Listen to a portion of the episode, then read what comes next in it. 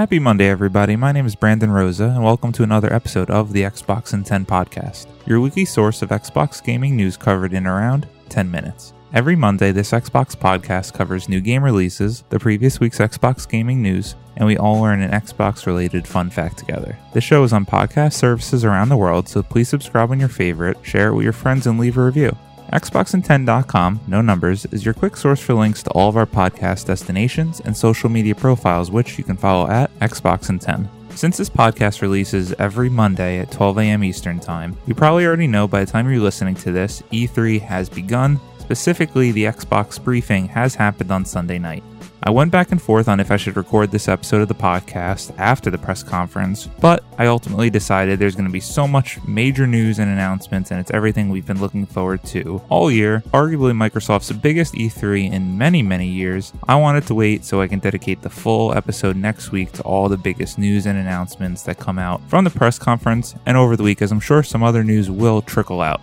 We always start every episode of the Xbox in 10 podcast by going over new game releases and upcoming releases. However, over this past week, and coming out this week with E3, there are no major new game releases coming to Game Pass or stores or digital storefronts that I think you should be aware of. So we will start with the biggest news of the past week, and we have 10 items to go through. Number 1. The biggest news story this week is all the announcements and changes that are coming to Destiny 2, Bungie, and the franchise itself. Destin Sugary over at IGN has outlined some of the major bullet points that have come out of their live stream that revealed all the information coming to Destiny 2 this year and beyond. The focus of this live stream was to announce Destiny 2's new expansion, Shadowkeeper, which will launch on September 17th this year.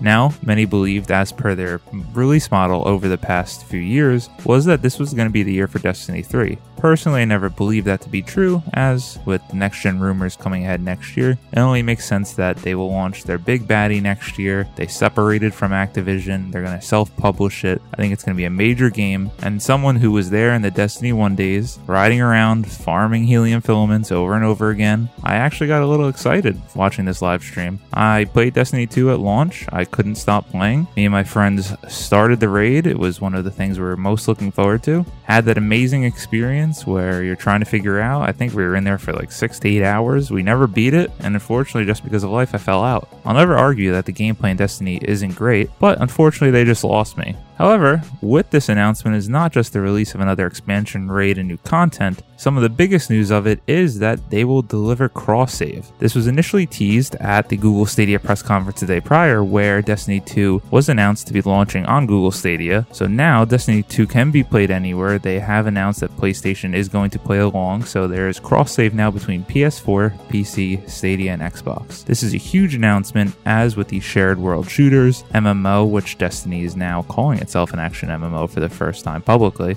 This will open the doors for other publishers to follow suit, such as The Division 2, I know another big shared world shooter that everyone loves, and I know there are people that would love to be able to play with their friends on other consoles without having to restart all their progress. And piggybacking right off of that huge news of cross-save is Destiny 2 New Light. That will be free to play. You will start on the Cosmodrome from Destiny 1. It's almost like a very basic first mission remaster of D1. You'll play through that mission, you'll go to the tower, and the world will open up to you. This really has knocked down the barrier of, hey, my friend never played before, you want to come in and play Destiny 2? Sure, you just have to grind out 50 hours before me and you can play together. I think Bungie, now that they've separated from Activision, has showed their dedication to this game and that they want to make it truly accessible and truly something special for the hardcore and casual fan alike.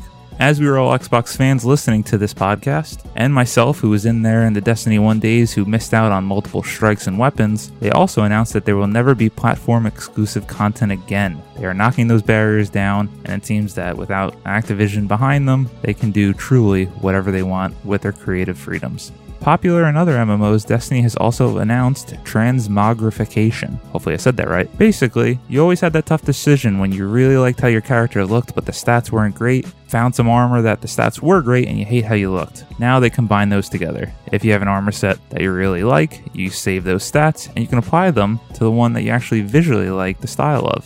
This is something that MMO fans have loved. Another big addition to the gameplay are finishers, which are being added to each of the characters, allowing them to perform a fatality-like move to allow you to defeat your foes. The upcoming Destiny 2 Shadowkeeper expansion will be standalone and does not require the base game, and it will cost $35. They did highlight in their live stream multiple times that these new seasons, new expansions of Destiny 2 content will be a la carte. You do not need the complicatedness of Forsaken and the previous expansions that you needed all of them in order to play the newest one. They will sell them to you a la carte. You can pick and choose when you want to play, if you want to take a break and come back, and it seems to be that you will not need to skip a beat nor continue to grind many hours to catch up to all your friends who have been playing all the expansions.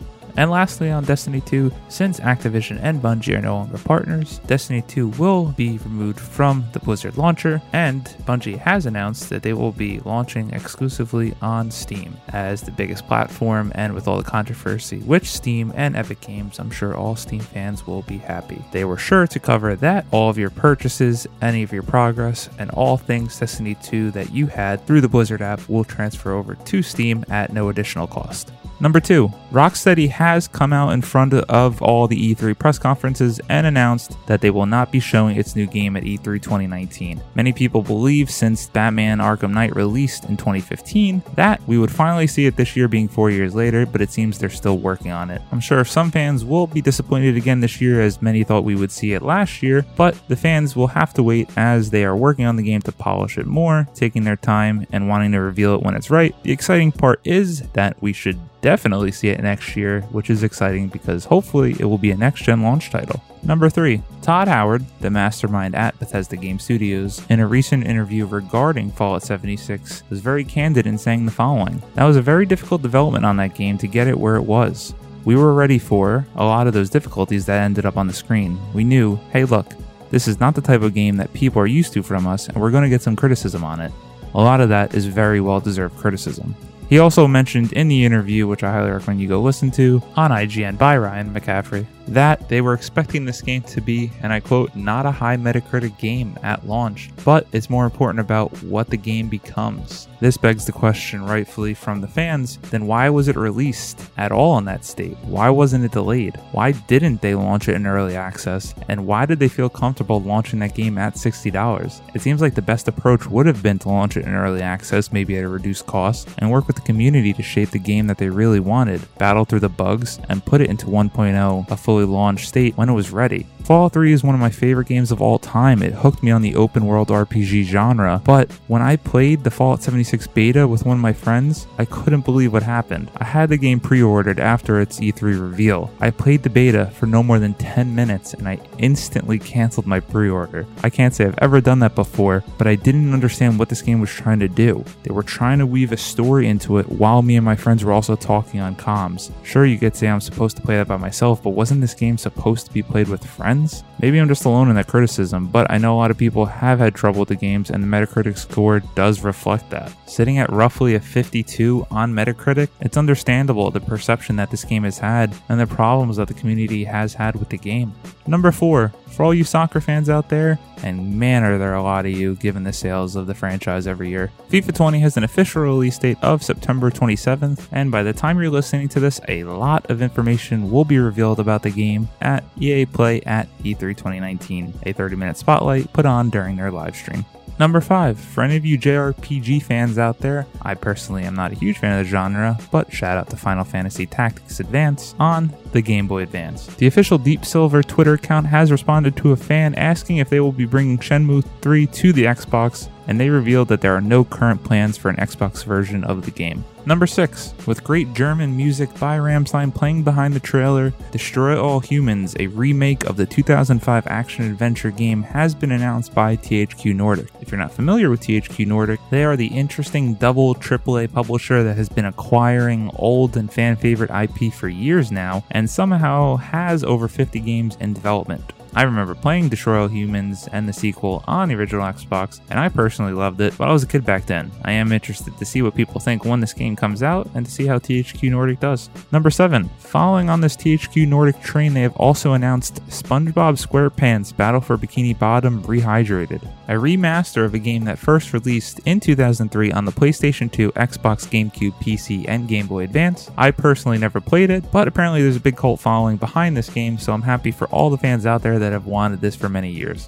Number 8, ahead of E3, Microsoft has unveiled a purple Xbox One S Fortnite Special Edition console that, by the time you're listening to this, has already launched. My god, if I had more money, I would pick up this console if it was an Xbox One X, just because of the sexy purple look it has. I really love the look of this console, and I appreciate all the options that Microsoft gives its fans and customers in terms of console and color choice, and the work they've done with design labs with being able to customize a controller with many colors any way you want it. Number 9. By the time you're listening to this, Microsoft has announced more information about Project xCloud, their streaming services, but I did want to touch on one note I thought was interesting since the Google Stadia press conference was this week. I thought Google knocked it out of the park in terms of their messaging and the price of their streaming service. I was shocked to see that it would only be $10 a month for the best streaming that your connection could support in terms of 4K HDR at 60 frames per second, and that it would be free to check out games on lower resolutions in your browser or on any device you have. With the power of Xbox Game Pass behind their streaming service, I do believe Microsoft is poised to knock it out of the park in their reveal of their streaming services, and I can't wait to touch on it more next week.